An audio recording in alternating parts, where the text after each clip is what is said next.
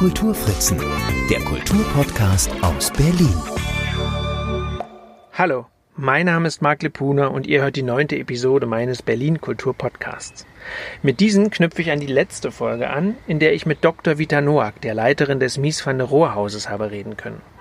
Das Mies van der Rohe Haus, ein bungalowartiger Flachbau in Althohenschönhausen, direkt am Obersee, wurde von dem Ehepaar Lemke in Auftrag gegeben, 1933 von Mies van der Rohe fertiggestellt und es ist von einem wunderbar grünen Garten umgeben, in dessen Mitte eine prachtvolle Linde steht, die vermutlich seinerzeit hier schon gepflanzt worden ist.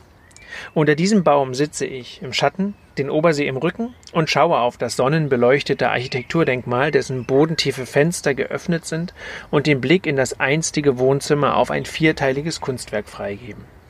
Vier übermenschengroße, hochkant gestellte, ungerahmte Glasscheiben lehnen an der weißgetünchten Wand. Sie zeigen wiederum Glasscheiben, und auf diesen bzw. durch diese schaut man in die leere neue Nationalgalerie, den einzigen Bau, den Ludwig Mies van der Rohe nach seiner Emigration in die USA in Deutschland errichtete. Das war 1968, 35 Jahre nach dem Bau des Hauses Lemke, vor dem ich jetzt hier sitze, und ein Jahr vor seinem Tod. Die neue Nationalgalerie ist auch Motiv auf den anderen ausgestellten großformatigen Arbeiten. Zwei kleine Glasskulpturen, die Fenster des Mies van der Rohe Hauses zeigen, komplettieren die aktuelle Ausstellung Screens and Thieves der Künstlerin Veronika Kellendorfer. Ja, und ich freue mich, dass ich Veronika Kellendorfer jetzt hier neben mir sitzen habe, um sie ein bisschen auszufragen. Liebe Frau Kellendorfer, meine erste Frage wäre mal so eine ganz grundsätzliche. Vielleicht könnten Sie mal so in drei, vier Sätzen skizzieren, was Ihre Arbeit ausmacht oder was so kennzeichnend für, Ihre, für Ihr künstlerisches Werk ist. Also, ähm, Seit einigen Jahren arbeite ich vor allem mit Fenstern. Also das ist sicher so ein, äh, wie sich Architektur selber zum Bild generiert. Das ist so ein Thema von mir. Und die Sachen sind zwar über den Weg der Fotografie dann als Siebdruck ins Glas gebrannt, was sicher, da kommen wir sicher auch nochmal drauf. Das ist so eine Technik, mit der ich schon ja eigentlich auch seit 20 Jahren arbeite. Aber was vielleicht wichtig ist, dass ich Malerei studiert habe und dass der Blick auf Architektur nicht der einer Fotografin oder einer, noch gar nicht einer Architekturfotografin, sondern der Blick einer Malerin auf Architektur ist. Wie guckt eine Malerin auf Architektur? Ja, interessant. Also die ist natürlich geschult an den ganzen äh, Regeln der und Regelbrüchen der Moderne. Das heißt, es geht natürlich um Leinwand, es geht um Geviert, das ein Bild ist. Es geht dann darum, dass man genau hinschaut. Also ich bin jetzt auch jemand, der so eine besondere Liebe zum reduzierten, minimalistischen Arbeiten hat und dass man dann wirklich genau guckt. Also was ist, also ist es eine Diagonale, sind es orthogonale Strukturen, ist es etwas, was sich sozusagen wie ähm, wie spannt man Raum in die Fläche und erzeugt damit etwas, also das ist vielleicht mein spezielles Thema, wie band man Raum in die Fläche und erzeugt dann etwas, was, äh, wo es nicht mehr klar ist, was sich auch von der Herkunft löst. Was also nicht sofort sichtbar ist. Also es geht mir nicht darum, etwas darzustellen oder wiederzugeben, sondern sozusagen etwas Gesehenes umzusetzen in etwas, was sich dann auch wieder löst und auch ähm, dann den Regeln der Malerei irgendwie unterworfen ist oder auch den Parametern. Jetzt fällt mir an Ihren Arbeiten auf, dass Sie ja eben, wenn Sie sagen, Sie arbeiten gerne mit dem Thema Fenster, wir haben äh, Glas als Material, so dass wir den Vor oder der Vorteil für mich zur Malerei ist natürlich jetzt auch mal der, dass es noch so eine andere Art von Durchlässigkeit hat, überhaupt, dass es überhaupt eine Durchlässigkeit hat und gleichzeitig natürlich auch noch diese Spiegelung mit beinhaltet. Das heißt, dass der Betrachter oder die Betrachterin eigentlich immer schon Teil auch dieses Kunstwerks wird, beziehungsweise auch die Umgebung, in der das Kunstwerk hängt. So könnte man das doch sagen, oder? Ja, unbedingt. Also das ist vielleicht auch der, einer der Hauptgründe, warum ich dann von der Leinwand äh, äh, meine Arbeiten als Glas als Träger gewählt habe. Also weg von der Leinwand hin zu einem anderen Material, was selber genau diese Eigenschaften hat. Also es ist transparent. Man sieht auch, also manche Arbeiten stehen im Raum, werden skulptural, aber was ich auch ziemlich wichtig finde, ist, dass man durch das Glas auf die Wand dahinter sieht. Also das verhindert auch wieder so einen Illusionismus, dass man dann eigentlich sozusagen wieder zurückgeworfen wird auf den Realraum, in dem die Arbeit ist. Und die andere natürlich genauso wichtige Eigenschaft ist Spiegelung. Also sozusagen das, was ich sehe, als Motiv, wie das spiegelt, wie es zu fast psychedelischen Überlagerungen in all dieser strengen architektonischen Grid-Struktur, äh, wie das gebrochen wird durch eben diese ganzen Spiegelungen. Und das ist dann nochmal was, was der Träger selber macht. Also da kommt es zu so mehreren Schichten und das finde ich irgendwie äh, aufregend. Jetzt sehen wir hier im Hause Lemke Ihre Auseinandersetzung mit der neuen Nationalgalerie. Eine architektonische Ikone und vermutlich eines der bedeutsamsten Gebäude Mies van der Rohes. Wie kam Sie dazu, diese zu fotografieren? Ich bin eingeladen worden, die neue Nationalgalerie zu fotografieren, weil ich 2000 den Barcelona-Pavillon ausgiebig fotografiert habe und daraus sind dann auch ein paar Glasarbeiten entstanden. Und die hat Joachim Jäger, der Direktor der Nationalgalerie, kannte die und hat dann eben so ein paar Künstler eingeladen, von denen er wusste, dass Mies van der Rohe ein Thema für sie ist. Und deswegen weiß ich nicht. Also ein ganz wichtiges Gebäude von Mies van der Rohe ist natürlich der Barcelona-Pavillon, wo er zum ersten Mal eigentlich äh, sozusagen eine ja, das alles durchspielen konnte. Also ich, es gibt so diese berühmte Frage von ihm, was wird da ausgestellt? Also das war ja eine Weltausstellung. Dann, dann, als er dann aber erfuhr, dass sozusagen das Gebäude selbst die Ausstellung ist, hat ihn das sozusagen von diesen ganzen funktionalen Zwängen, die Architektur ja auch hat, befreit. Und das war damals für mich irgendwie so ein ganz wichtig, bekam eine Postkarte von der Freundin, die in Barcelona war, mit diesem roten Samtvorhang hinter mhm. Glas. Und dann habe ich, glaube ich, ich war gerade in der Akademie Solitude und ich glaube, ich habe noch am nächsten Tag irgendwie ein Flugticket gebucht, um, um, um das zu fotografieren. Und da ging es eben auch um diese ganze Durchlässigkeiten, also Transparenz, mhm. Opazität, Spiegelung, aber dann auch solche Elemente wie Vorhang, diese eigenartigen Marmorstrukturen, diese glasspiegelnden Glasflächen.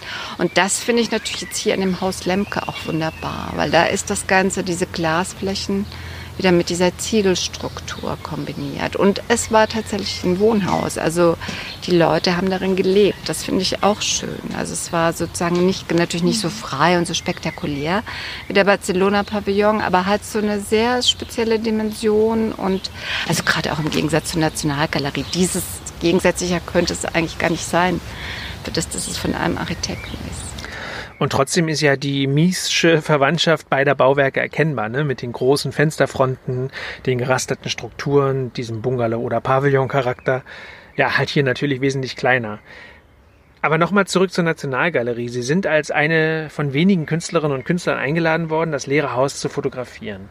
Und die Nationalgalerie hat ja so nun mehrere künstlerische Positionen, Blicke auf das Gebäude im Leerstand, Urzustand. Und ich gehe davon aus, dass Sie nach der Wiedereröffnung mit den Ergebnissen auch etwas anfangen werden, oder? Aber eine exklusive Auftragsarbeit war das nicht. Weil sonst würde das ja auch hier nicht im Hause Lemke ausgestellt sein. Also ich muss vielleicht dann nochmal ausholen. Ich weiß jetzt auch gar nicht, wie viele das ist, äh, aber es war dann eben der zweite Glücksfall. Also nicht nur, dass ich äh, irgendwie sozusagen quasi äh, Pistole auf die Brust. Ich hätte sonst nicht jetzt mir die Nationalgalerie als Thema genommen und äh, also das war wie so ein, das war dann schon eine Einladung, das jetzt zu machen. Ich, äh, bevor die auch so nie wieder zu sehen sein wird. Aber dann gab es noch eine zweite Einladung nach Chicago zur Architekturbiennale und daraufhin sind dann einige der großen Glasarbeiten entstanden. Also ich habe dann mit den Kuratoren gesprochen, gesagt, ich fotografiere gerade die Nationalgalerie. Hab, wie sieht es aus? Sollen wir nicht die nehmen? Die wollten irgendwie ganz äh, Arbeiten aus meiner römischen Zeit haben. Und da habe ich gesagt, das ist doch viel aufregender. Ich, das ist auch gerade ganz neu. Also insofern sind dann auch diese großen, und das sind ja doch sehr aufwendig zu produzierende Arbeiten entstanden. Und ähm, und ich denke mal, klar, also das eine Arbeit äh, wird dann auch den, also wird die auch angekauft von der Nationalgalerie und das, ich denke mal, das ist dann sicher auch ein Teil bei der Wiedereröffnung der äh, Nationalgalerie geben wird, wo zeitgenössische Künstler mhm. beteiligt sind, die das auch wiederum selber thematisieren. Mhm. Und ähm, was ist für Sie jetzt so im Nachhinein dann vielleicht doch das Besondere oder was war auch die spannende Herausforderung jetzt gerade an der Nationalgalerie, sich mit der künstlerisch auseinanderzusetzen? Naja, das ist natürlich so ein Gebäude, was jeder kennt. Und dann da nochmal, äh, also es geht gar nicht so sehr um den Blickwinkel, dass man da jetzt was ganz Ausgebufftes findet, sondern eigentlich sozusagen eine Essenz dieses Gebäudes zu finden und das dann wiederum äh, entsprechend umzusetzen. Und ich meine, da ist dann natürlich wirklich so ein bisschen dieses, dieser Glücksfall, dass äh, diese riesigen Glasscheiben der Nationalgalerie wiederum gedruckt auf meine riesigen Glasscheiben, so eine ganz selten schon mal per se so eine Verschmelzung oder Amalgamierung eingehen. Und dann, glaube ich, ist es auch besonders, dass ich eben ganz bewusst diese ganzen Zeitspuren, also wie diesen Kondenswasserfleck oder diese kleinen Beschädigungen an den Metallrahmen, also das, oder der Feuerlöscher in dieser riesigen Halle. Also, das ist eigentlich eben sozusagen dieses, ähm, dieses Alltagsmoment, was da selbst in diesem verlassenen Zustand noch drin steckt. Und wie das aber, also sozusagen das nicht diesen Mythos äh, mies nur abzufeiern, sondern eben gleichzeitig auch zu sagen, es ist so ganz ein exemplarisches Gebäude auch. Mhm. Das Besondere war halt, dass man wirklich rein konnte, als die schon ganz geschlossen war und niemand mehr eigentlich Zutritt hatte, aber die äh, Stiftung noch den, das Schlüsselrecht hatte. Mhm. Also Chipperfield, es war noch nicht an Chipperfield übergeben und so hatte man natürlich, das war schon ein Privileg, dass man so ganz alleine äh, tagelang in dieser leeren Halle sein konnte. Und das natürlich dann auch zu Wahrnehmungserlebnissen geführt hat, die man nicht hat, wenn da Kunst mhm. ist, wenn man, wenn man mit ganz vielen Besuchern da ist. Jetzt nochmal so eine ganz praktische Frage. Wenn ich jetzt äh, mir Ihr vierteiliges Werk hier im Wohnzimmer anschaue zum Beispiel und Sie haben ja gesagt, das ist sehr zeitaufwendig, sowas zu produzieren. Wie kann ich mir das so als Laie jetzt vorstellen? Wie lange dauert das jetzt, äh, diese vier Glaswände fertigzustellen? Ja, naja, es ist einmal so, dass ich natürlich ganz viele Fotos gemacht habe, hunderte. Und dann ist es wie so ein Destillationsprozess. Die paar, also so immer wieder die durchzusehen und dann die ganzen Entscheidungen, welche Größe, transparent oder opak. Und dann, also das ist irgendwie ein sehr aufwendiger Prozess. Und dann ist es natürlich so, dass ich mache die in einer großen Fabrik, Siebdruck auf Glas, keramischer Siebdruck. Es wird also gedruckt, eingebrannt und äh, das ist jetzt dann, wenn einmal diese ganzen Entscheidungen gefällt sind, ist es eigentlich äh, so ein ähm, gar nicht so ein zeitaufwendiges, weil die drucken das dann in einer Woche natürlich, aber es ist natürlich ein ziemlich, also man muss einen ganzen Apparat anschmeißen, also einen richtig großen Apparat. Eine Firma, die mir die Siebe macht, eins zu eins und dann also so dann wird es in Nordhorn, also kann gar nicht in Berlin gedruckt werden in der Größe. Das ist eine Firma, die eben so spezialisiert ist auf große Siebdrucke, die so für architektonische Bauvorhaben eigentlich gemacht werden.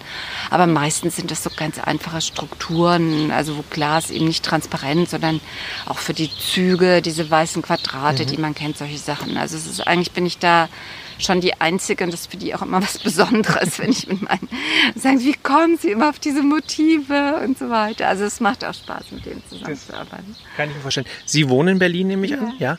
Ähm, wenn Sie jetzt die Möglichkeit hätten, äh, sich ein anderes Gebäude in Berlin auszusuchen, ähm, um mit dem oder über das künstlerisch zu arbeiten, welches wäre das? Ah, das ist eine gute Frage. Ich bin jetzt gerade ja so ganz, äh, wie sag ich, luxuriös bedient mit der Nationalgalerie und dem Haus Lemke, dass ich jetzt gerade denke, so, hm, also ich habe jetzt in, ich habe in der Casa Civitro in Sao Paulo von Lina Bobardi ausgestellt. Ich habe im Sverre Feen Pavillon im Nationalmuseum Oslo ausgestellt. Ich, also ich, äh, ich könnte mir vorstellen, auch mal meine Arbeiten im Barcelona Pavillon zu zeigen. Also ich finde das schon immer sehr besonders, wenn Arbeiten und Architektur zusammentreffen. Also Nationalgalerie wäre sozusagen der nächste Ort, den ich gerne bespielen würde. Es gibt natürlich Scharun-Bauten, es gibt Ach, ist gar nicht so einfach. Da muss ich jetzt so wirklich drüber nachdenken, was mhm. mir sozusagen fehlt in meiner Sammlung. Mendelssohn war jemand, mit dem ich mich, da habe ich allerdings auch schon ausgestellt im IG Metallhaus von Erich Mendelssohn. Also ähm, ja, das sind so vielleicht Orte, die ich irgendwie besonders ah, finde. Okay. Auch interessant, ich habe die Frage eigentlich anders gemeint, wenn Sie sozusagen als äh, Bild also was Sie gerne abbilden wollen würden, das war jetzt eher die Frage, gar nicht, wo Sie ausstellen wollen würden, weil das finde ich auch interessant, sondern eher, äh, sondern eher die Frage jetzt, ähm, nachdem Sie jetzt was sehr, sehr ähm, grafisch äh, strukturiertes, minimalistisches fotografiert haben, ähm, wäre jetzt die Sehnsucht danach, mal was ganz Barockes zu fotografieren. Jetzt weiß ich auch nicht, das, äh, das Ephraim-Palais oder wissen Sie was, also was so, so, an, nein, Formen nein. oder so nein, also interessant also, sein könnte. Das ist, glaube ich, jetzt einfach so was, was sich fast ausschließt. Also ich finde das schon wichtig, dass einfach, ich sage jetzt immer, Glas auf Glas zu mhm. drucken. Also jetzt irgendwelche barocken Fassaden auf Glas zu drucken, das würde überhaupt keinen Sinn machen für mhm. mich. Und jetzt lebe ich schon so lange in Berlin, also mit immer wieder Unterbrechungen, dass ich sage, das ist schon da, also ich habe ein riesiges Archiv mit Architekturaufnahmen und ich bin gerade dabei, ich hatte irgendwie das Glück, mal ein, ähm, ein Stipendium in Kyoto zu haben und gerade so dabei, irgendwie diese ganze Metabolismus und beschäftige mich jetzt auch weil ich entdeckt habe, wie japanisch eigentlich die Nationalgalerie ist, mich wieder mit meinem Archiv von japanischer Architektur. Also das sind jetzt und da auch nochmal in den Raum zu gehen. Also Glas, vielleicht wirklich so ein Glaspavillon zu entwerfen mit Schiebewänden und Schiebetüren. Das ist gerade was, was mich beschäftigt. Spannend. Aber gerade das finde ich auch interessant, weil natürlich gerade die japanische, die asiatische Architektur, also gerade die japanische, so wie ich, auch da bin ich Laie, äh, hat natürlich auch genau diese, diese Strukturen mit diesen, mit diesen Lamellen, mit den, mit den Gittern, mit der Gitterstruktur. Und manchmal sind die Fenster halt keine Fenster und kein Glas, aber auf jeden Fall gibt es da natürlich äh, Ähnlichkeiten. Ja. Gibt es noch was, was Sie mir erzählen wollen? Nein, nein erstmal gut, erstmal gut. Okay, dann bedanke ich mich sehr für das Gespräch. Ja. Wunderbar. Und damit beschließe ich die neunte Episode meines Kulturfritzen Podcasts. Einblicke in die Arbeit von Veronika Kellendorfer bekommt ihr unter www.kellendorfer.com. Und natürlich hier vor Ort im Mies van der Rohe Haus in Althohenschönhausen. Bis 20. Dezember 2020 ist die Ausstellung Screens and Thieves noch zu sehen. Mehr von Mies van der Rohe oder beziehungsweise mehr von Mies van der Rohe Haus erfahrt ihr, wenn ihr die achte Episode dieses Podcasts anhört. Weiterführende Kommentare zur heutigen Folge findet ihr wie immer in den Show Notes.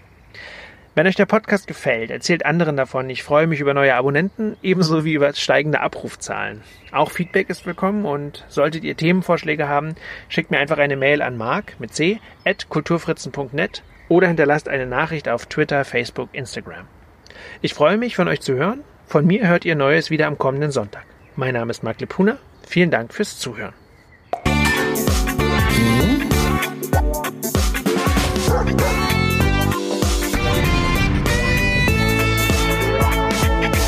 Kulturfritzen, der Kulturpodcast aus Berlin.